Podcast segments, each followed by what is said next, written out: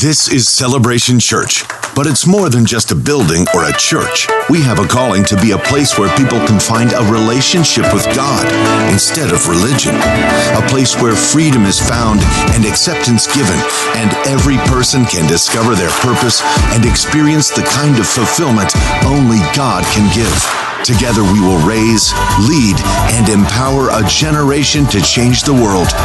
Here, Jesus is famous, and all the glory goes to God. This is celebration. This is our family. Welcome home.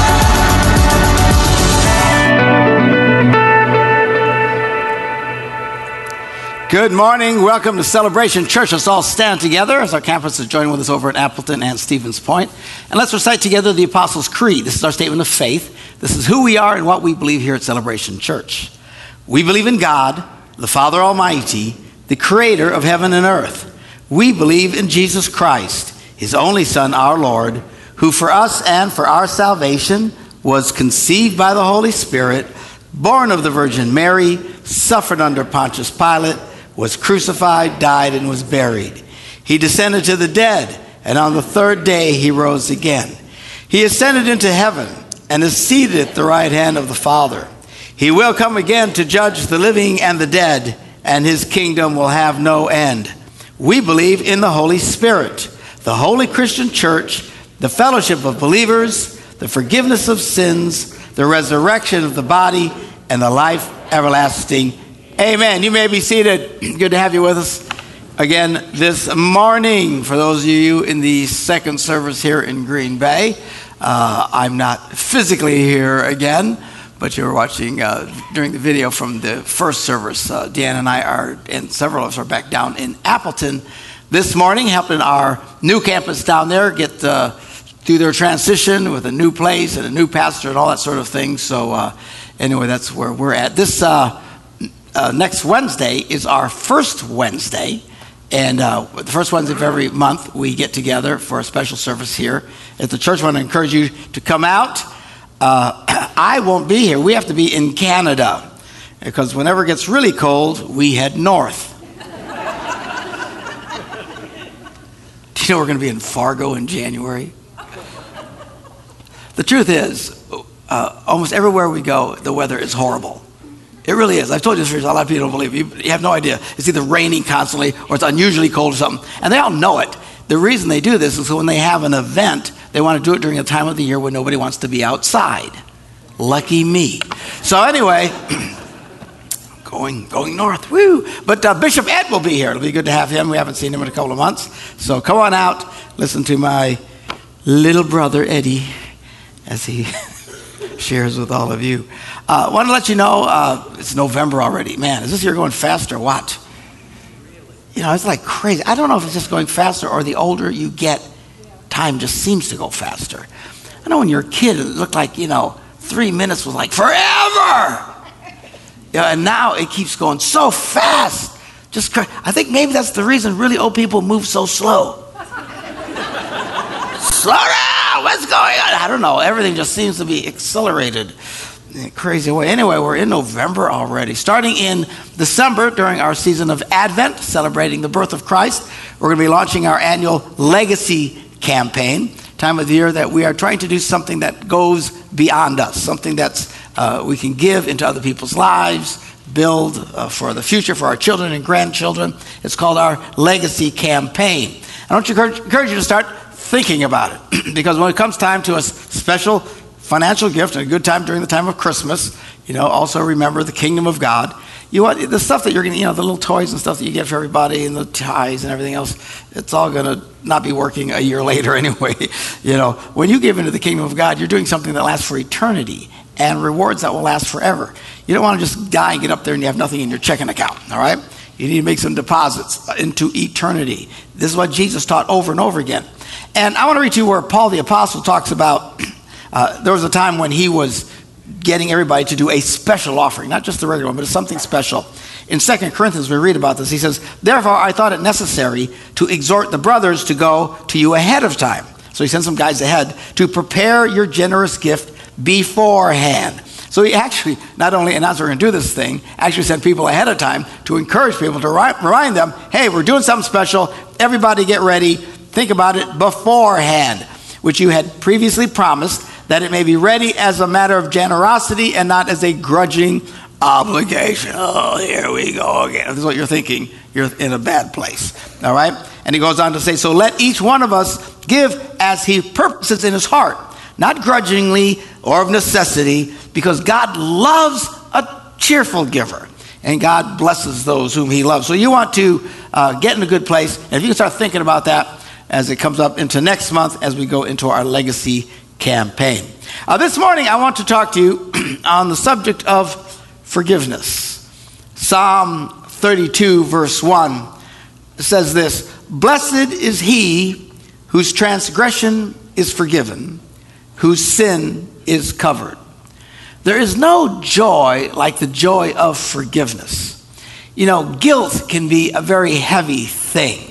Oftentimes we hear in our culture about how bad it is to be guilt and stuff, and our secular culture tries to convince people you don't have to be guilty, you know, something. Uh, but in a way, guilt is, is kind of a good thing. There's a, there's a bad version of guilt, but there's a good version of guilt. You know, if it wasn't for guilt, a lot of us would be a lot worse than we already are, right? You know, you feel guilty, and, and some of that is good. You don't want to just get in a situation where you never feel guilty about things that you do wrong. We all mess up, we all make mistakes, and we have a conscience, which is a good thing. And the Holy Spirit comes, in, especially in the life of a Christian, to convict us of sin, which gives us a little bit of a sense of guilt. Now, again, it's not a real popular word today. Uh, you don't want to get in a situation, I know a lot of churches today in, in an effort to get to the good version of guilt, they want to get rid of the bad. They try and convince people they should never ever feel guilty at all, which is absurd. You know, the only people who do not feel guilty are psychopaths. It's true. In fact, if you look up the word psychopath, it defines someone who never feels guilt at all. This is when we run into situations where you have really evil people that are running around and doing terrible things and you know, these are the people that, you know, as teenagers, they put cats in microwaves and blow them up. They feel nothing. They torture animals, and then they go on to people. And, do, and we read about these horrible, horrible situations. Think, how is that even possible? Well, we call them psychopaths because they never feel bad about anything. So if you feel bad about something you did that was bad, don't feel bad for feeling bad. All right? Because this is a good thing. It helps kind of puts us in check all right? Puts us in a situation where we need to make things right. Now, a bad version of guilt is that you feel condemned, that you are guilty and there is no way out. It's just a heavy burden on you, and that will suck the life out of you. And that is a horrible feeling. And as Christians, you don't ever have to be into that kind of a place. Uh, we read in Romans, the eighth chapter, Paul writing to the church, he says, There is therefore now no condemnation to those who are in Christ Jesus. It doesn't mean that we'll never feel guilty or challenged by the Holy Spirit for stuff that we're doing wrong, because we all say things we shouldn't say and do things we shouldn't do. And hopefully, the Holy Spirit, we have enough of a sensitive heart that we get checked and think, you know, man, I, I shouldn't do that. I feel bad for this. This is when we need to apologize to people or get right with God, whatever. Uh, so there's no, the, the thing with forgiveness is that it's a way out. When you're condemned, there's no way out. You're doomed, there's no hope for you. And the truth is, without Christ in your life, that's why I don't know how people without faith and knowing Jesus really do life for. It's got to be pretty awful. The weight of guilt that people carry must be really astronomical. It gets heavier and heavier and heavier, and it'll suck the life out of you. The great joy of knowing Jesus is that guilt gets lifted off of you. I'll never forget when I first came to Christ and asked Him into my life to forgive me of my sins. I literally felt like the weight of the world was lifted off of my shoulders. Some of you know what I'm talking about. It's not about feelings, whether you feel it or not isn't the point. But man, I, I felt it really big time. It changed my life. All of a sudden, to have all the wrong you've ever done lifted off of your shoulders is a wonderful, glorious experience. And man, I was smiling from ear to ear, and I had joy unspeakable, and I was all the time. And that was back when I was 16 years old, just at the turn of the 1870s. And, uh, and, and to have that, and I still have it today. I still feel it. I still sense this wonderful joy of the heaviness of guilt. So, well, do you ever feel guilty since then? Well, yeah, sure. Whenever I do something I shouldn't do and have to make it right. But the good news is that there's no condemnation in Jesus. You can come and make it right. That's the glory of it.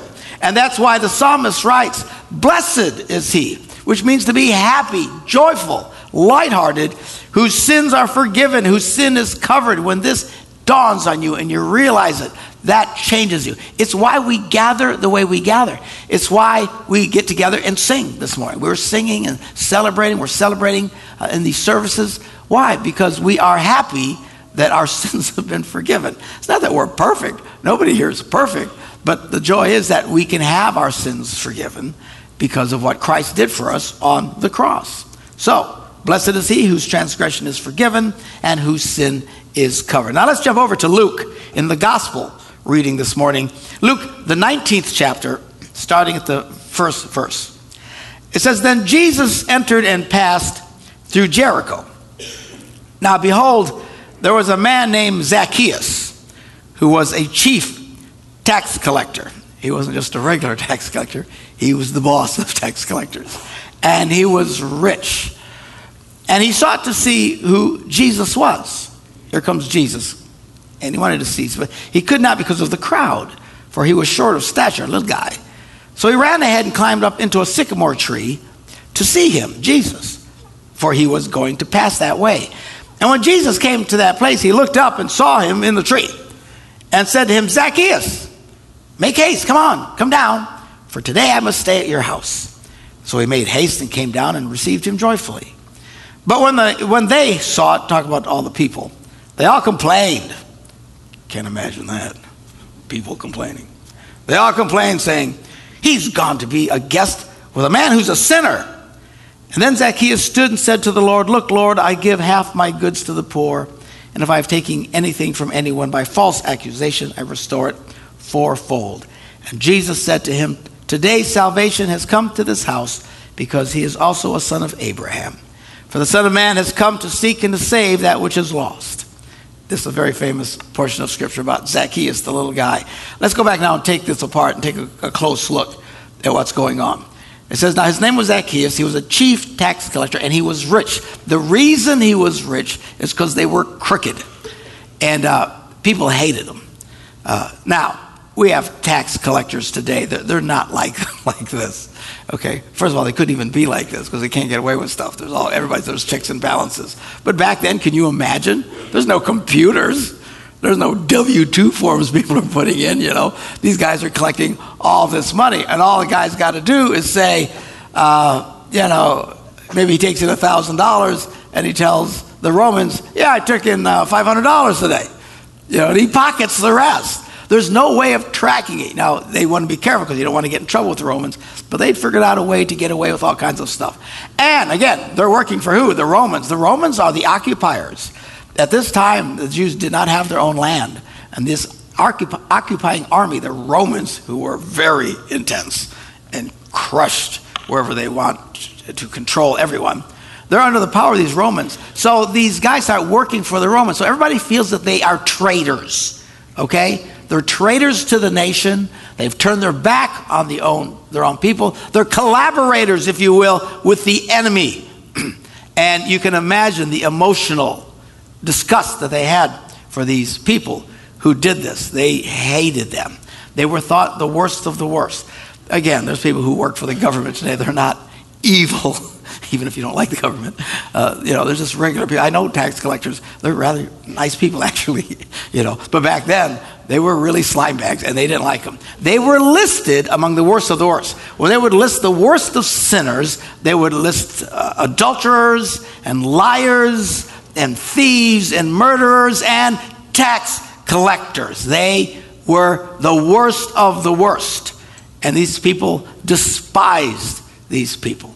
But it says that he was rich. He was really rich because undoubtedly he was lining his pockets. He was a chief collect, tax collector. So not only did he probably line his pockets with what he took in, but probably with what other people took in that were working for him. So he's got it made.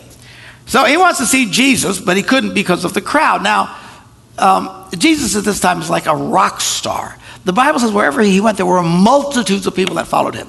I don't know how many a multitude is, but it's a lot of people There are thousands of people. There's throngs of people. And he is like the thing of the day. And everybody was hearing about him. And people were excited to check him out. That's why multitudes were following him. And Zacchaeus wanted to follow him. And he's looking, he can't, you know, see. You know, it's like a, at a Packer game where you're trying to sit down and everybody's standing in front of you. Sit down! Because you can't see. So everybody's got to stand up to see over the top. Well, he's a little guy. He can't see. So he goes climbing up into this tree because he knew that Jesus was going to pass that way. Now, I want you to think about this. Zacchaeus was not a devout believer in Jesus. He probably didn't know anything about Jesus. He just knew that he was famous.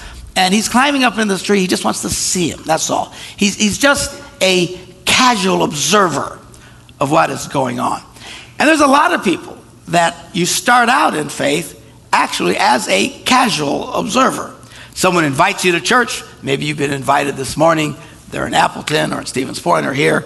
You know, somebody corralled you into coming this morning. You're a casual observer. You know, you're just kind of watching, checking things out, and that's fine. That's where everybody starts. What you don't know is that there's really no such thing as a casual observer in God's kingdom.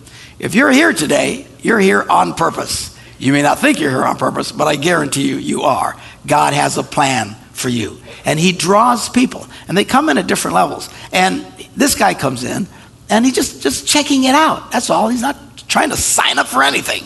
He's just looking and seeing as Jesus starts coming up, and he's watching that. You have to understand that you start out in faith as God calls you and starts to draw you.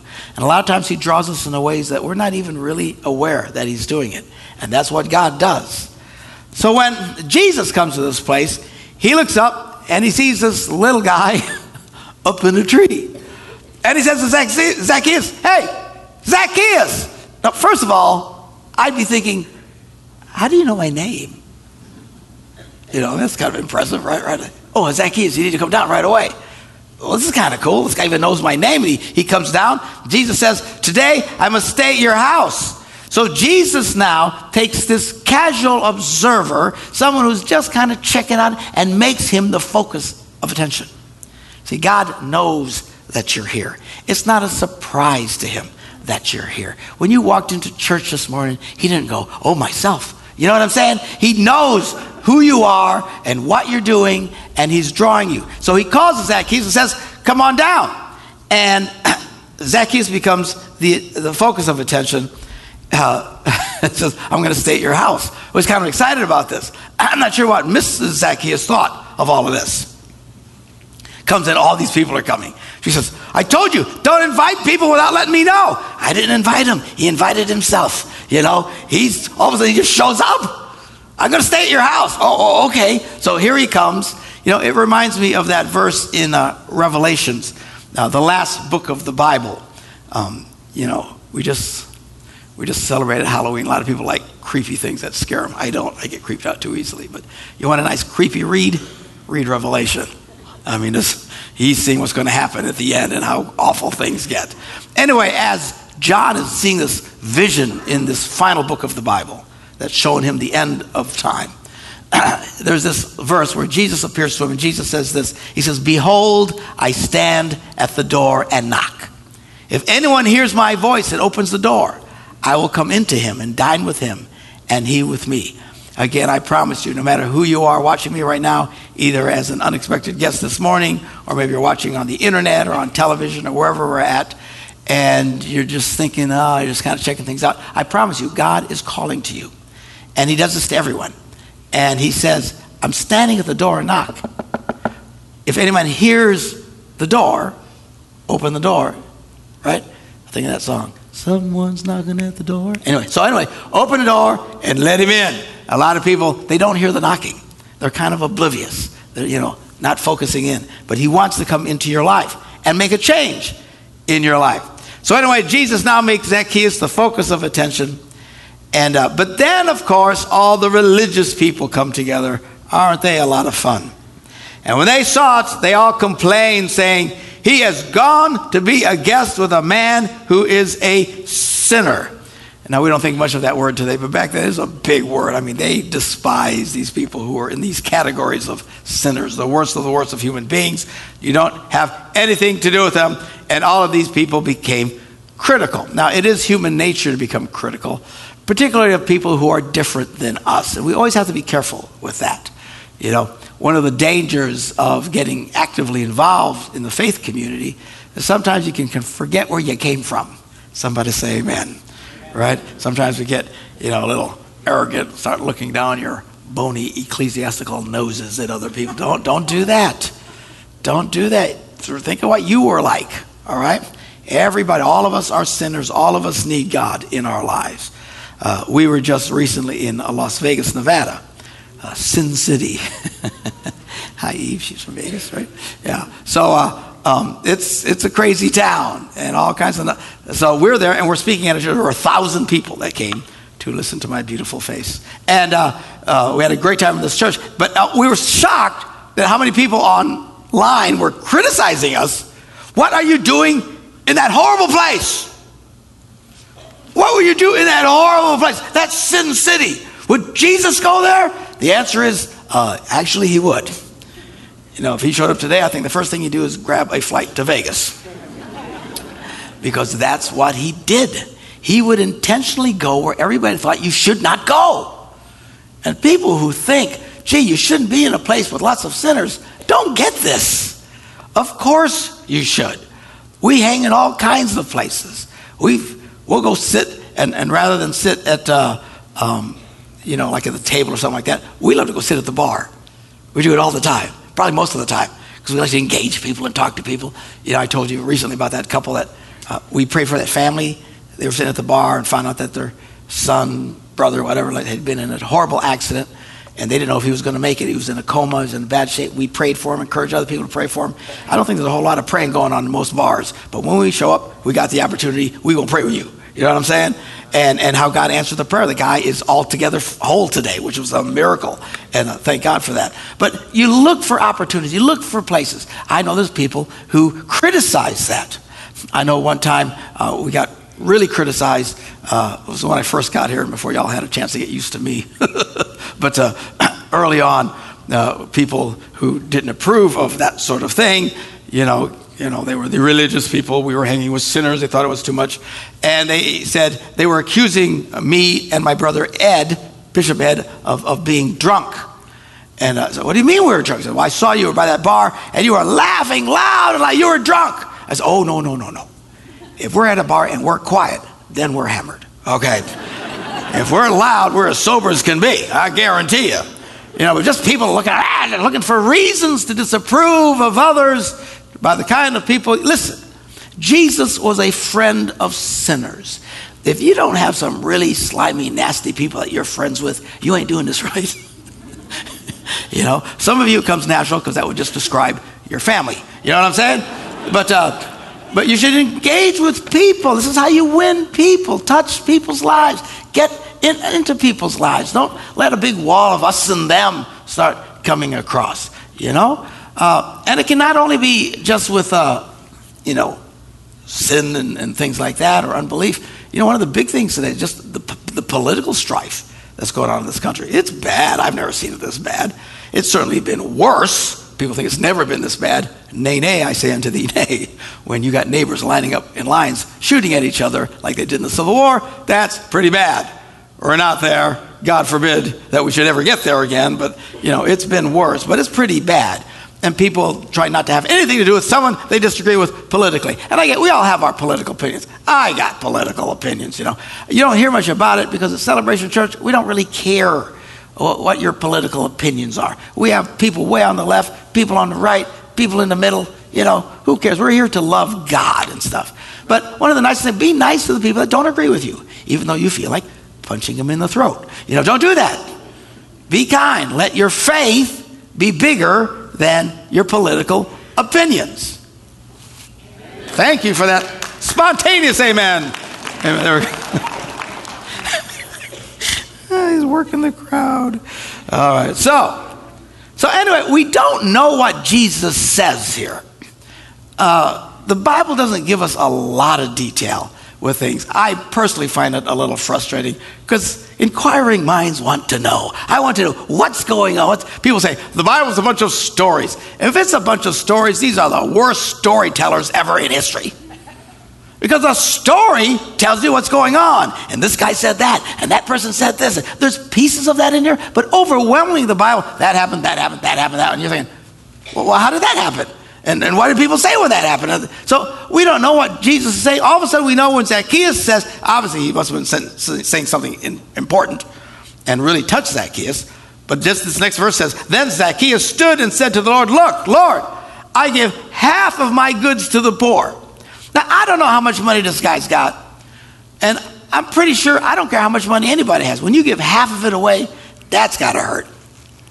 All right? Something Jesus said so struck this man. And in his great wealth, he felt bad for what he had done. And he wanted to make it right. And he just gets up and proclaims he's going to give half of everything he owns and give it to the poor. Good news if you're a poor guy in that neighborhood. All right? But that's a powerful statement. So we see here not only a casual belief, but an active belief. A lot of people will have a casual belief. You know, I, I, I believe in God, you know, kind of like I believe in, you know, whatever. You know, it's, it's, it's, it doesn't really change them. They acknowledge it. But when you really get this right, it will change you. I am not saying you have to give away half of everything if you come to faith. That's not what I'm saying. What I'm saying is something changes and it'll change the way you act. It'll change the way you behave. There's a fancy word for it in the Bible. It's called repentance. When you repent, it's like you stop, you turn, and you do it differently now. And when you come in faith, you need to do that. Just believing in Jesus is, is one thing, but you have to show some kind of active belief. You need to start living it out. When you start living this out and you start willingly turn away from what's wrong and decide I'm going to do what's right, even though we stumble along the way, this is a powerful statement of faith. It is repentance. And that's what Zacchaeus does. Again, we don't know what Jesus said. It had to be impressive, I'll tell you that. But boom, all right, Lord, I'm going to give away half of everything I own. And if I've taken anything from anyone by false accusation, I will restore it four times which must have put a dent in the other half. you know, this was, this was a big statement. Said Jack, Zacchaeus at this point, he repents. And Jesus celebrates this. In verse 9, he says, Today's salvation has come to this house because he also is a son of Abraham, which is hard for the religious crowd to swallow because, you know, we don't like this guy. But Jesus did this all the time. You know, he was hanging with people who were, they criticized him, you know. They even accused Jesus of being a drunk and hanging with prostitutes and all these ickies. Why? Because that's what he did. He went. He wouldn't engage in their bad behavior, but he's bringing them life, and that's what he does. And then Jesus announces why he even came into the earth. In verse 10, he says, For the Son of Man has come to seek and save that which was lost. It is his purpose, and it should be, as people of faith, our purpose our purpose, you know, we all have various purpose, you know, our professional purpose, family, all, we all have our goals and stuff. But one of our main goals in life is to seek and save. And that means you've got to go look. The saving part, that comes easy for us. We like it when people come to church and they Jesus in their heart, people come to faith, and we all celebrate that. It's the seeking part we're not very good at. And the thing is, we need to seek. Now, people don't like to seek. You know, I don't like to look for things. You know, my version of looking is, you know, first I, I don't see anything. I, am the worst looker. On, you know, I'm a, typical man. I don't know what it is. Uh, I was telling a group the other night there was this uh, uh, thing, a study they did. I saw it on the internet where they took 50 men and brought, brought them to this refrigerator. Now, in the refrigerator, they had a stick of butter right on one of the shelves, and they brought, and the test was ask a man to open the refrigerator and see if there's any butter in there. Okay? 43 of the 50 men go like this. No, no, there's nothing there. You know, oh my gosh, you know, that's me. You know. Deanna last night asked me, is such and such up there? And I, no, No, it's not. And she got up and was right on the table right in front of me. He's like, oh, you know, that's me. I'm a terrible looker. I don't even like looking. And most people don't like looking because it's kind of exhausting. You know, I get this a lot from single people. You know, they don't want to look. They say, I'm so tired of trying to find a spouse. I don't want to date anymore. Well, then you're just going to say single. I don't know what to tell. I know it's exhausting. Some people find quick. I was a quick finder. I married the first girl I ever dated and married the second girl I ever dated. And as I said before, if anything happens to her and I date you, look out, all right? Because it's, cause I, I, do, I do not mess around, you know. You want to date me? No, I'm not ready to make that commitment yet. You know, that's, that's, that's what I would think if I were you. So anyway, uh, you know, it's just, what am I talking about? Seeking. Thank you. I have the attention span of a fly. Okay, so seeking. Of people don't want to seek. They don't want to look. Most people, it's not that easy for them. They got to look, look, look, and they get so tired. I hear people, single people, oh, I'm so tired of looking. Do you have an answer? Sweetie, I don't have an answer for you. Dude, I don't have an answer for you. You know, people come, you know, of all ages. You know, I'm single. How do, how do I find someone? You got to go look. You got to, oh, but it's so exhausting. what can I tell you? You know, we'd all like to get a paycheck and not have to go to work, right? But that doesn't work that way. You actually have to show up. You got to look. People don't look. And one of the things that we need to do as a community of faith, not only provide a place where people can come and be saved, have their sins forgiven, you know, but we need to seek after them. We need to look after them. We need to get a little, and I was talking to our staff uh, last week. We need to get in seek mode in Celebration Church. We got a great church. We do a lot of wonderful things. But the danger of Christianity sometimes it becomes about everybody in the walls in our own little community and stuff. So we need to start looking for people. If there's anything that we should be doing as a community of faith, all of us should have the attitude who can I get? Who can I find? Really, honestly, become friends with people, even if they're icky, creepy people that nobody else likes. You be their friend, right? Just reach out and look for people. I'm so excited. Now, this won't mean anything to you guys at Appleton and Stevens Point, but here at the Green Bay campus, there's a big uh, uh, Kwik Trip that's going in across the street. And I think this is awesome. Lots of people we can seek after. And the neat thing about it is on this wall over on this side of the building, it's just a big, you'll see it on the way out, big, big wall. Now, you can't just put up billboards in city limits. You have to have permission and signs, and they give you grief like you have no idea. You can, however, hang a banner on the side of your wall. So, so, we got a big Yo Mama wall here. And there's going to be so many people coming over there now. And we're going to find all these really cool billboard type things. And we're just going to hang them on the side of that sucker. And it's going to be great. And we want all these people to look because we're seeking for you. ha! ha! that needs to be our attitude. Reaching out to people. And there's so much, you know, it's, part of this legacy thing that we want to do is raise the kind of money. What? Why? Part of it is seeking money. We want to find ways to reach out and find people. And I love all that's happening with the new school down the road. And again, sorry for you guys over at Appleton and Stevens Point, has nothing to do with you. But the new school down there, and this stuff here, and the new buildings that are going, the homes that are going, there's a lot of new people moving around here. This is awesome.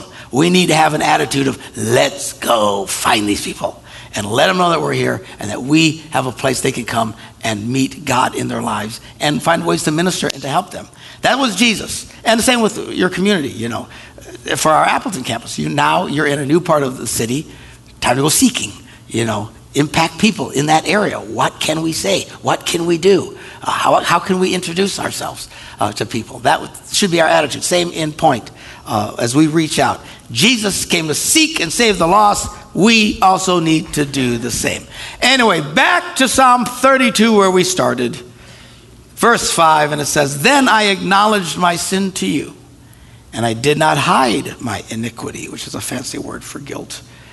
And I said, I will confess my transgressions, another fancy word for sin, and you forgave the guilt of my sin. That's the wonderful thing. We can come to God whether you've had a really stellar week or this week you said and did things you shouldn't have done, or maybe you're casual observer and you've never even asked Christ into your life, this morning, now, as we get ready to serve communion, is our opportunity to get things right with God. I'm going to ask our ushers at our campuses to come uh, forward now to get ready to serve us communion. This is when we turn our attention to the cross. Jesus Christ, the Son of the living God, came and suffered on that cross. He took what he did not deserve so you and I could get what we do not deserve, which is forgiveness for everything wrong we've ever done.